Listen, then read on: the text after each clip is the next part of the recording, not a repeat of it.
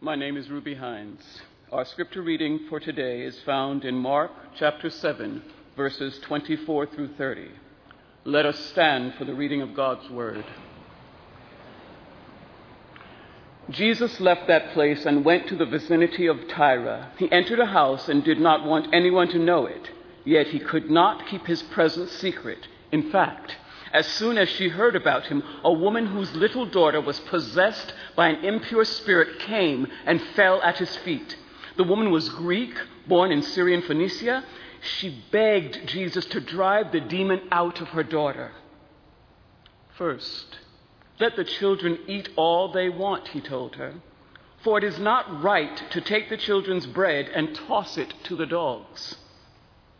Lord, she replied, even the dogs under the table eat the children's crumbs. Then he told her, For such a reply, you may go. The demon has left your daughter. She went home and found her child lying on the bed, and the demon was gone. This is the word of God.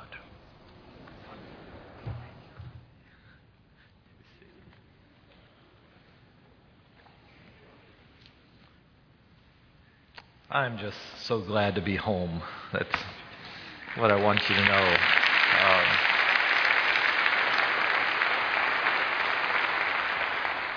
on Monday, there in Chicago, where I was, my daughter in law, Kelsey, uh, drove me to O'Hare Airport. And on that day, as, as the uh, plane was taxiing out at O'Hare, the snow started coming down. And it was like God was saying to me, My child, it's time for you to go home. so, and Chris picked me up. It was about 80 degrees and sunny. I am so glad to be home. And I am glad to be with you. Uh, we're, we're here this Sunday after Thanksgiving.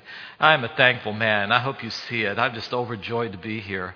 Thank you for your faithfulness during these past three months uh, your prayers and your notes and your faithfulness to serve and to give here at church. It's, it's great. I'm so thankful for some of the people you never see here at church who serve so well our administrative, operational, and financial staff. They have worked unbelievably well together, collaboratively, under Jeff Jones, our administrator's leadership. I'm so grateful for them. And um, I am really grateful for this remarkable uh, pastoral ministry team that I get to be a part of and that you were able to experience over these three months. They have served so well, haven't they? I, I woke up one day um, and I thought, these young pastors that I call young pastors aren't all that young anymore. They, they are seasoned, educated, gifted, godly leaders and just needed a chance to fly, and, they, and, they, and fly they are. And uh, so for the preparation for the Statement of Faith series, Shared Faith series, for all of the work and ministry that has gone on, for the tremendous preaching that has come, and I think especially for the tremendous leadership of my friend, uh, partner, our lead ministry pastor, Jeff Matisich. I am grateful. I am so thankful. So, and I get back for Advent Sunday. The church looks so beautiful. Uh, this year, Chris and I are doing something, and I wish I'd known it earlier, and I would have told sent this on. But uh, every day over the next 25 days, uh, I found a devotional that, that we're going to be reading. It's called Christmas Joy. It's written by a good friend of mine. He's a tremendous handler of the Bible, godly man, and, and he writes so well. It's only a page or two a, a day uh, with a, a, passage of Scripture, a thought about that passage, and a prayer to guide us either at the beginning or end of the day or at a mealtime. I recommend it to you. It's called Christmas Joy. Those of you who know how to get such things electronically, you could get them immediately and start tomorrow. Others might have to order that, and even if you start a day or two late, jump in. It isn't that hard to catch up. And uh, again, I, I hope that you will join us in that. And here in our worship services, uh, you've seen that the theme is uh, God and sinners reconciled. Uh, do you know that comes out of the wonderful Christmas carol, uh, Hark the Herald Angels Sing, uh, God and sinners reconciled. And actually, over the last three months, I've been doing a lot of things, but one of the main things I've been thinking and praying about is this matter of reconciliation. Isn't it amazing in, in, in the light of what's happening in our country with so many divisions that are, are emerging, that have been there, that have been coming out from Ferguson, Missouri, all through our country, that we have come uh, to think for the next several weeks about our God being a God of reconciliation and a church like ours being planted in a neighborhood to be his ambassadors of reconciliation. I think it's amazing. But, but here we are, and so, so we're going to start. I have thought more and more about this and, and become more convinced that our God loves to take those broken things, broken because of sin in His creation, and bring them back together, heal them. At least this our God is on a mission in this world to take all of those things that have become hostile toward one another and even toward Him and make peace. The, those two notions of taking what is broken and healing it, bringing it back together, of taking what is hostile and making peace. That's what I think of when I think about reconciliation. And I've, I've become convinced that almost every ministry that we have here at Lake Avenue Church really centers around being engaged in that reconciling work of God. Think about it with me. We talk about evangelism, telling people about Jesus, but at its heart, isn't that all about calling people to be made right with God, being reconciled to God through faith in Jesus? We talk about discipleship ministries, and if you're new to church, you don't know what that is. But really, it is all that brokenness inside of ourselves. We come to Jesus, we're forgiven, and a process starts where our lives are brought together until they're what they're supposed to be in Christ. That's reconciliation ministry.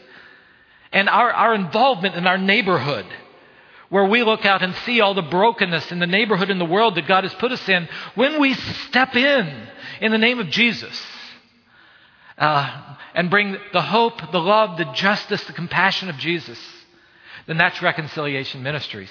And I'm, I'm just telling you something you already know. Uh, reconciling relationships when they're broken, that's hard. Do you have any broken relationships? Family members, marriages? You know how hard it is, but let me get, tell you God's promise. Colossians 1:20. When God's done with this mission, all this broken, broken things, he promises they all things are going to be reconciled to him in Christ through his blood shed on the cross. All will be right. That's our promise. And so if that's true, here's what I think. That any steps you and I take in the direction of reconciling brokenness when we do, we can feel the wind of God's Spirit blowing behind us. We're not going to be doing it on our own. And yet, as convinced I, as I am of that, we know there's a lot of reconciling work to be done. Can I have a witness? It's amazing that in talking about this, some of the brokenness in our own nation that has long been there has just come to the fore. Uh, so, how do we get involved in this? Now, I'm going to tell you again something you already know, but I want you to know that I know. That I don't know everything about reconciling work. I, I don't. And, and the, the, many kinds of brokenness that we have, there's so many of them that I, I hardly even know where to begin. I'm, I am still learning. And yet, here's what I want to do. I think that if we look at the life of Jesus, we can get some very clear biblical guidelines that give us the direction and the next steps and the parameters in which we can step out in His name and make a positive difference in the world He's put us in. And today I just want to talk to you about where Jesus always began. I, am going to uh, look at the story that uh, Ruby read for us Mark 7, uh, 24 to 30. Some of you may remember that I preached on this a couple of years ago. Anybody remember that? Two. Then I feel good about preaching about it again here, you see. It, it, but I could have picked dozens of stories. Because what Jesus does with this woman, he does all the time.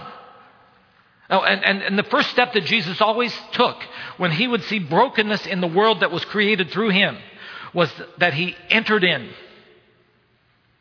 He, he went, and, and even when people say you can't go into there, that's too broken, you shouldn't do it, he entered in to a respect filled relationship and eventually brought his blessing to people that many said would never have any blessing. And the story that we look at today is just a classic case of this. That's why I wanted to come back to it.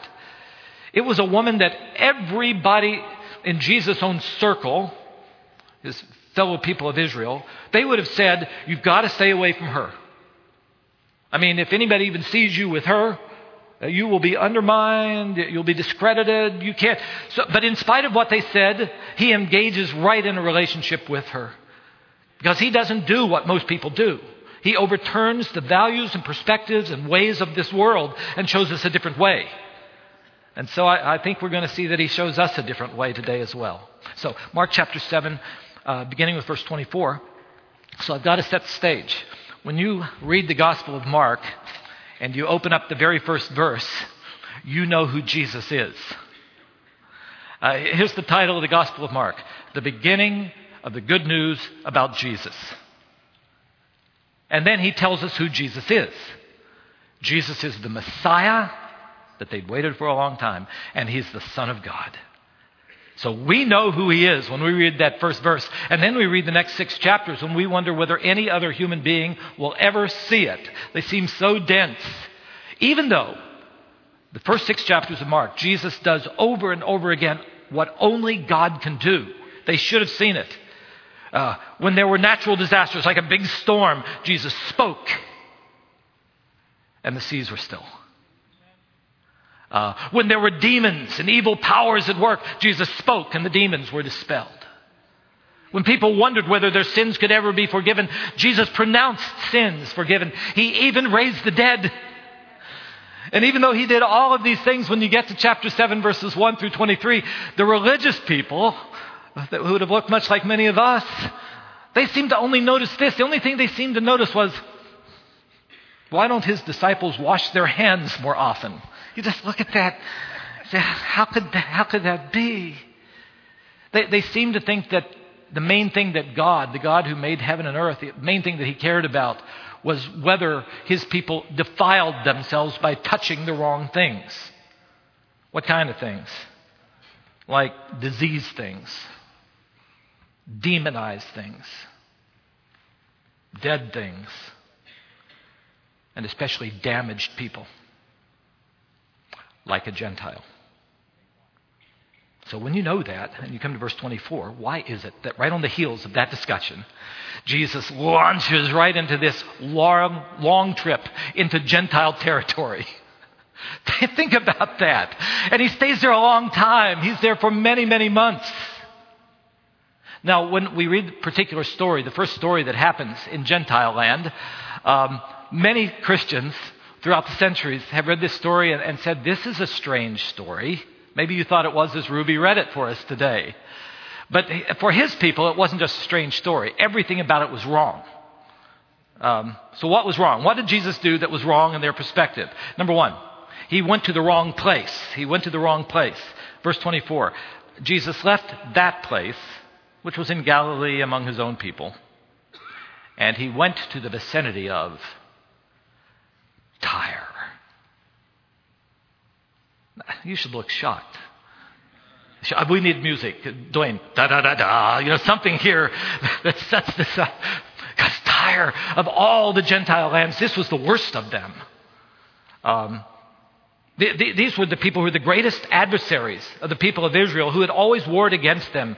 There's a historian named Josephus who wrote about them and said that they were, the Tyrites, were notoriously Israel's bitterest enemies. And here for us, let's just note this. The way that these people engaged in religion was always immoral. It was wrong. It was outright paganism. I can almost hear us saying to our kids, stay away from them. And all of Jesus' people said, you stay away from them, the Tyrites but Jesus did not stay away from them, He went there. Brothers and sisters, in a broken world in which we live, if you honestly believe that God reconciles you to Himself and then gives you His Holy Spirit, one of the things we have to do is to be willing to go to places where the brokenness is in the name of Christ. Not to live as other people live, but to bring the hope of Jesus to other people and let them know that they are valuable and loved by God. In the eyes of his people, it was the wrong place for Jesus to be. He went there. He entered in. Two, it was the wrong kind of person for Jesus to be speaking with. Verses 25 and 26, because I can almost imagine people thinking, well, he went there into Tyre, but he went into that house and he stayed away from pe- people. He didn't touch them, so he'd become defiled. But Mark gives us all this detail to let us know that that's not what happened. So look at verse 25 and 26 and keep it up there for a moment. What happened? A woman mm-hmm, mm-hmm, whose little daughter was possessed by an impure spirit. Well, it gets worse. Came and fell at his feet. This woman was a Gentile born in Syrian Phoenicia. Uh, from their perspective, everything was wrong about Jesus having any interaction with this woman. Why? One, she was a woman. And I, I know, okay, I know we have probably more women here than men, but you've got to hear this anyway. Uh, many of the rabbis said that any upstanding, respectable rabbi would have no public interaction with women at all. You shouldn't even acknowledge that they're human beings. So, a woman, not just a woman, she was a Gentile woman. not just a Gentile woman, a Gentile Tyrite woman born there in Syrian Phoenicia. And not only that, even among her own people, her home was a demonized home. Things were wrong there. Again, in his circle of people, if he had listened to what the rest of the world would have said to him, she would have been the very kind of person that he should have avoided. But he did not avoid her. He entered into dialogue with her. And, brothers and sisters, you and I have to learn to do the same. If we're going to be engaged in the kind of reconciliation work that Jesus was. So, wrong kind of place, wrong kind of person. Then I want you to see in verse 27, it was the wrong kind of response that Jesus made to her. Uh, made to her. I, want you to imagine being a part of the scene. Um, okay, potentially it's a, a Jewish rabbi there in this home in Tyre, and a woman comes rushing in. What you should have expected, what she might have expected, was that he would say, You dog, you! Because that's what uh, Jewish people often cause, called Gentiles. You dog, you! What could possibly make you think that a person like me would have any interaction with a person like you? But, you know, uh, Jesus wasn't like other religious leaders, was he? And I just imagine when I read this that she knew that already. If you look at Mark 3 8, you'll see that when Jesus was doing his miracles and teaching in Galilee, the people from Tyre would sneak across the border. They liked to listen to him and to see what he would do. I, I just imagine, I, I, want you to imagine with me. Um, I imagine she knew that he had gone over to the home of a tax collector. Mark chapter 2. And not just that, but had welcomed him into his innermost circle, his disciples. I imagine she knew that he had gone into Gentile land before and he had touched and healed and set free a Gentile demoniac man. Mark chapter 5, verses 1 to 20.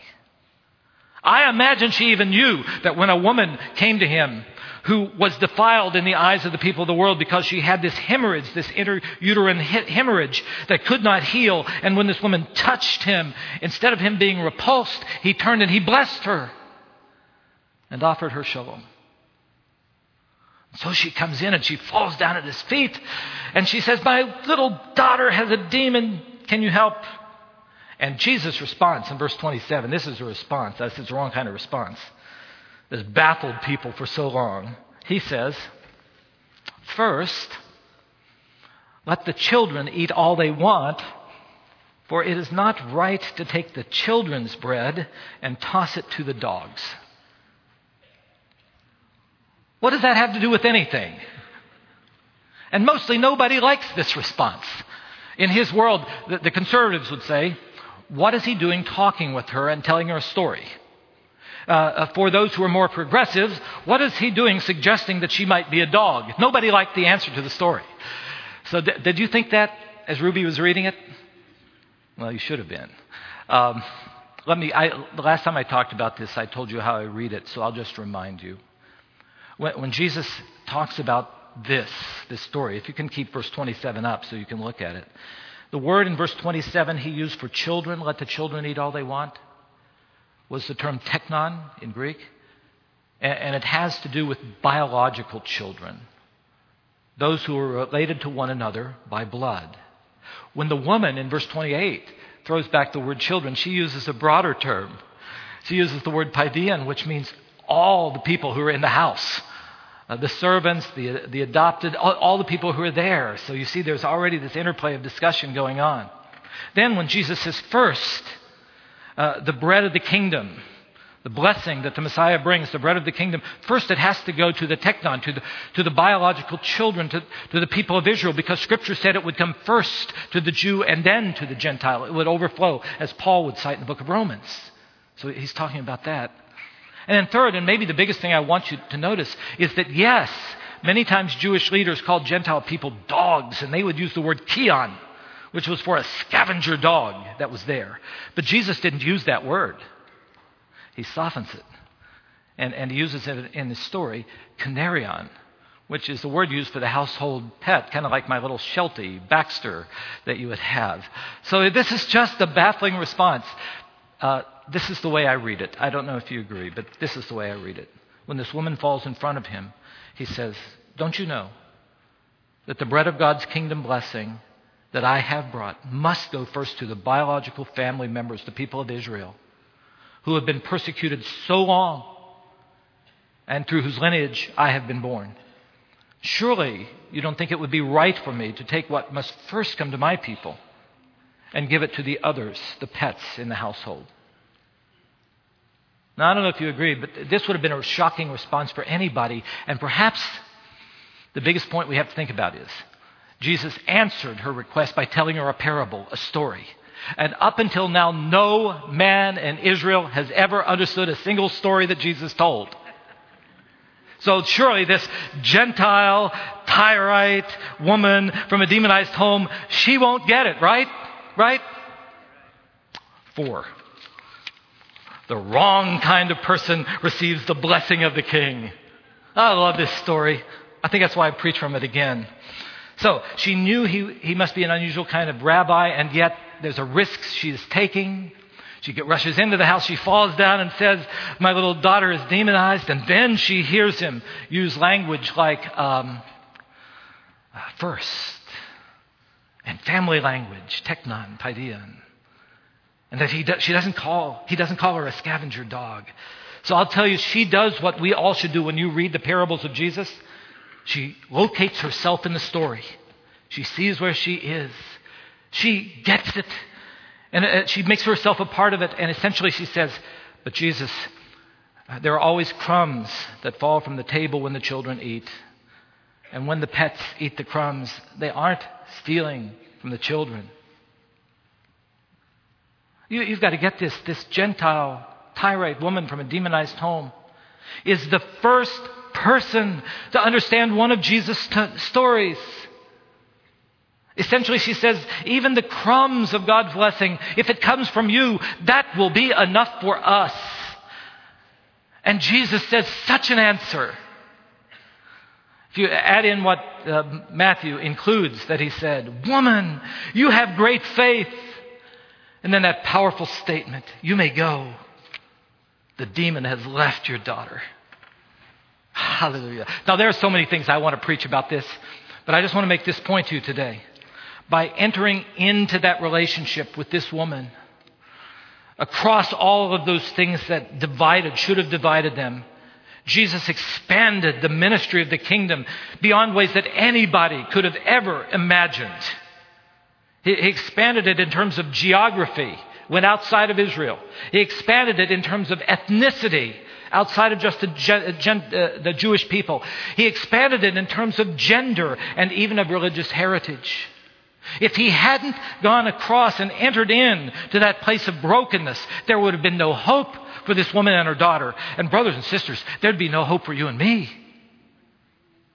Because when you think about it, ethnically, culturally, almost all of us are on the other side of that divide. Most of us are not Jewish people who are now followers of Jesus. And yet Jesus did. And blessing came. And it's what Jesus always did. Children held at arm's length in their world, he welcomed. A Samaritan, tax collectors, lepers, a prostitute, even a Roman military man. Jesus crossed over and entered into respect filled relationships, and through that, brokenness was healed. out of hostility, peace was made. Now, I had planned on talking about all sorts of different ways that I see brokenness in our world that I wonder how are we going to be God's reconcilers. Uh, and I will maybe over the next couple of weeks. Issues related to immigration or sexual practice, all these things that divide us. You know, God's placed us in this community, in this world now, to be his ambassadors of reconciliation. But this week, because of all that has been happening out of Ferguson, I, I just want to remind you a little bit of your pastor's story. I think this whole matter of reconciliation for me started when I was a boy, and it was about the kind of racial and ethnic um, divisions that exist and have existed a long time in our nation. I've told you the story before, it, but in this setting, let me tell you the story again.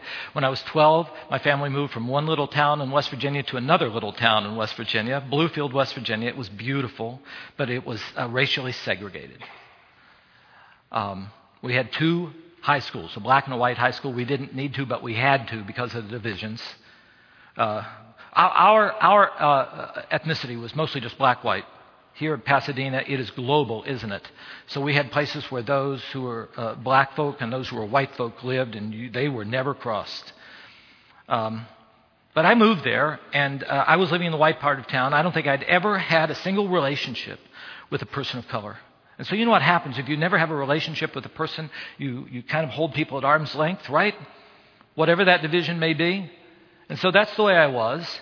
So one day I, I decided I wanted to walk downtown. I usually went with my big brother, but this day, I, for some reason, I went alone. So I, have told you this before. I walked down Union Street where I lived. Uh, it was a white part of town. I took a right on Bland Street, kept walking up, and suddenly I went past Preston Street and into the more color filled part of town. Suddenly it hit me, where, where, am I here? And I was hoping none of the residents would come near me. In fact, I was terrorized inside. Every leaf that came, I could, it was jumpy, you know, and edgy till I came around the corner and all that I was worried about happened. There were three men of color uh, standing there talking to one another. They looked at me and they must have seen the terror in my face, which helps me to understand a little bit if, if they had been large 18 year old uh, men like Michael Brown.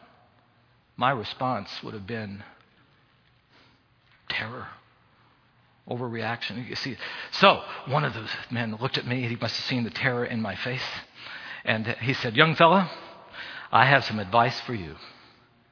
Uh, I think you should just sit down right now and have a nice, cool bottle of pop with us. And I think you'll learn something if you do. You'll find out that we're just folks. So you know what I did? I sat down and had a nice, cool bottle of pop. and I began to learn. I, began to learn what sociologists call, I had no idea what you would call it. I began to learn about what sociologists would now call uh, the African American experience in a rural Appalachian town. what I learned from these men that I came to see as my brothers was what it felt like for their children when, when the government, our national government, said you had to integrate the public swimming pools, our city officials, instead of doing that, cemented it over what it felt like for their children to know that they shut down the swimming pool just because of their skin color. I learned what it felt like for those men, these wonderful men, my brothers in Christ, I found out, to see a boy like me coming around the corner and being terrorized simply because what I saw was the color of their skin and not the content of their character. I have a picture of old Mr. Bundy. I just love to, it just makes me smile. It makes me smile to see him made me see that those men entered into relationship with me. If they had not, I don't know if I could even be pastor here in a community like God has put me in. You know, a few years later, um, I went to Chicago. And I, I told you this too. The first week, the Practical Christian, we, we, I think they deceived me. They, uh, at, at, Moody Bible Institute, they, um, they were trying to recruit people to teach the Bible uh, in Chicago to children. So I volunteered. Uh, then they told me where my assignment was. It was Cabrini Green. And some of you know about Cabrini Green. It was one of those housing, renowned housing projects in Chicago, Illinois. And this one was more difficult and it was different from all the other housing projects. The other housing projects were, were built in uh, uh, areas where, that were economically deprived. This one was built in the wealthiest area of Chicago, right in the middle of the Gold Coast. The newspaper, Chicago Tribune, would call it an island of darkness in the midst of light. I found it to be something very, very different. There wasn't all that much light all around it, in spite of all of the wealth and all of the money. Uh, when I went in there, I don't know if I did a bit of good. Think about it an 18 year old West Virginia boy with a hillbilly accent walking into a housing project in Chicago. What? That's insane. And yet, as I went in, I just taught the Bible, and, and I found myself being welcomed and even loved. I met brothers and sisters there. I met people who had high hopes that their children would have a better future. I met older brothers and sisters who were praying that their younger siblings wouldn't get trapped in gangs and drugs like they felt that they were trapped in. And as this stuff has emerged in our country out, out of Ferguson, I, there were some things that I've thought about all week. I, thought about the fact that I kept hearing stories when uh, a mom's husband had been caught at a, an area where, near where there was a crime and had been taken and had been incarcerated. And, and she felt hadn't been given a fair chance. I, I heard about children who had the same thing happen a lot, and they kept saying this happens every day here in the city. It happens every day. They were credible witnesses to me. And the thing that I remembered this week is this was 1969, uh, 45 years ago. And yet, even back then, they were saying, This has gone on for decades and decades. They were so frustrated by it, they were so angry about it. Uh, all that I can say is, whenever things happen and we just look at it and it just seems so clear cut, there is usually a long history. A long history uh, that, that has led to a lot of anxiety, uh, sometimes a lot of anger, and tons of frustration. So that if you and I are going to be people who enter into any kind of reconciliation at any level, you've got to mark this down. There are no fast fixes. Entering in means being willing to listen for a while. We don't do that in our day. We just talk at people. Jesus comes in and talks with people. And sometimes you just got to hold on for a while because you don't agree with what the other person is saying. And maybe at the end of the day, you'll still be where you are. But I'm telling you, you'll hear another side of the story that makes you rethink it. And at the end of the day, I think you're also going to find that the only one who can bring you together and bring us together is a Jesus who was willing to enter in and give his life on behalf of not just them, but for us. Um, so I, uh, I call upon us to be a group of people and a local church that enters in, to, to look for where the brokenness in is and enters into relationships. We have a benefit living here in the San Gabriel Valley that I haven't always had in my life, and that is, you know, this is a United Nations community and a United Nations church. We have the opportunity uh, to talk with people who come from all sorts of different kinds of brokenness, whether that's age or gender or ethnicity, and say, Tell me, tell me what you're feeling. And to take time to listen. Uh, hold on to your convictions. I'll talk about that more next week. Hold on to your convictions, but at the same time, gain those different perspectives. Why should we do that? Political correctness? No, no, no. Law is telling us to do it. No, no. Because you and I are people who are so grateful that the Lord Jesus entered into our lives. I mean, in this story of the woman, do you relate to Jesus or the Syrophoenician woman? I'll tell the woman.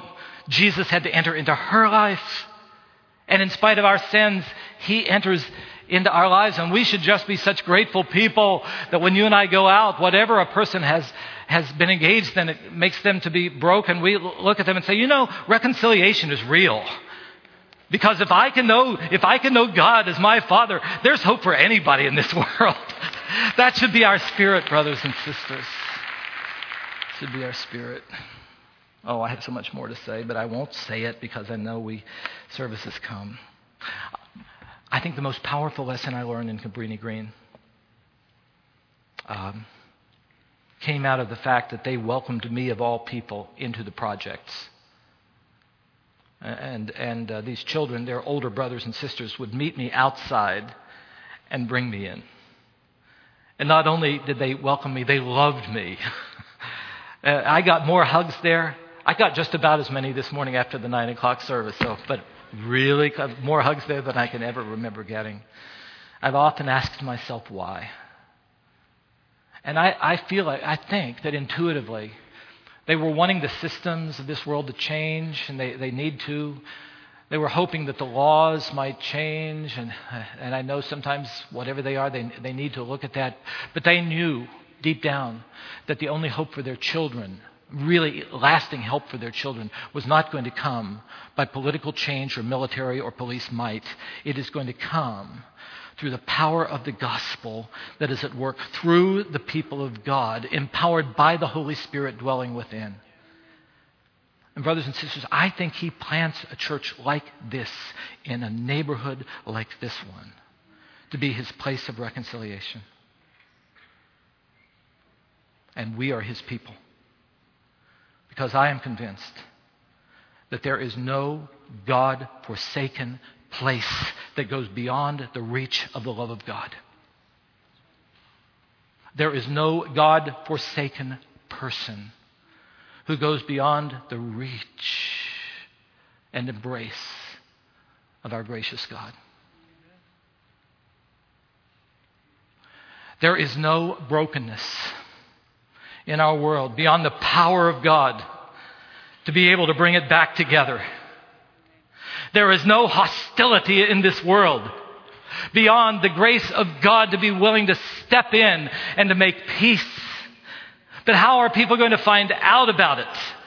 And the Word of God tells us through us, we are His ambassadors of reconciliation. 2 Corinthians chapter 5. 2 Corinthians chapter 5. I'll, I'll leave you with this. Said it, one of the great texts about reconciliation, verses 11 through 18. Uh, the Apostle Paul wrote it. He, he had been, once been one of the perpetrators of brokenness. I mean, he wouldn't have anything to do with liberal Jewish people, with Samaritans, with defiled Gentiles, never, until Jesus met him one day. And Paul says, I found out he had to die for me. I had no hope apart from him. Before I used to live for myself. Now I have to live for the one who died for me. But I also realized, and he says it several times, he died not just for me, but for all. He died for all. And that changes everything. What does it change, Paul says? I'm going to put this verse up here for you to look at it. When you believe that, does anybody here believe this, that Jesus died for all? All right, here is what Paul says is the result of this. So from now on, we regard no one from a worldly point of view.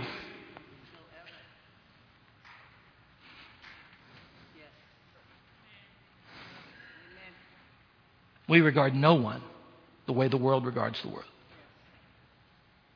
Indeed, Paul says, we used to look at Jesus that way. We can do so no longer. How do we see people? And you know the great verse, I quote it so often.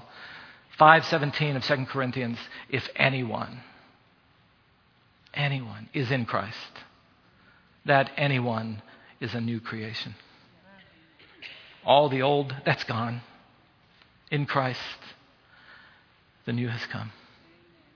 And all this is from God, who has reconciled us to himself and now has entrusted to us the ministry and message of reconciliation. Bear it well. Bear it well. To his glory. Amen. Amen. We're going to be going to the cross. I mean, when we think of Jesus entering in at Christmas time, we think of the manger taking on human flesh. We can't stop there. He entered in by giving his life and his body on the cross, bearing our sins, though he himself was without sin. And he told us uh, so that we would never forget that when we gather, we're supposed to do what we're going to do now, and that's remembering what he did for our reconciliation. So if you're visiting with us today, this is the Lord's table. We have all desperately needed it. We are recipients of mercy and grace here. And if you love the Lord Jesus, if you're desiring to follow in, in, obedience to the Lord Jesus, then this table is for you. Come and join us. So we'll ask you to come to the tables to my far right, to your left. Uh, if you have a gluten allergy, you can go there. We have that for you. Uh, if you can't make it to the tables, our stewards are going to come to bring it to you. As you come and receive those elements, uh, we want you to carry them back to your table and uh, to your chair, and then we'll receive them together. And the last thing, do you have your worship folder in front of you? And I know, especially those who are younger, often don't even get worship folders because you'll get your information online. Then you've got to still find a sheet of paper. Just rip one apart, or not the Bible, not, not a hymnal. Because here's what I want you to do in response to this message. Here's what I want you to do. I have two questions. Have a pen ready? Have your paper ready? Is there anybody you know that you think really needs to be reconciled to God? Somebody that you want to meet God through faith in Jesus? Write that person's name. Who's the first person who comes to your mind? Write that first. And then the second part of the response Do you have a broken relationship? Is there someone uh, that, with whom you know you need to be reconciled? In past Advents, we have put a cross up here, and we're going to do it again.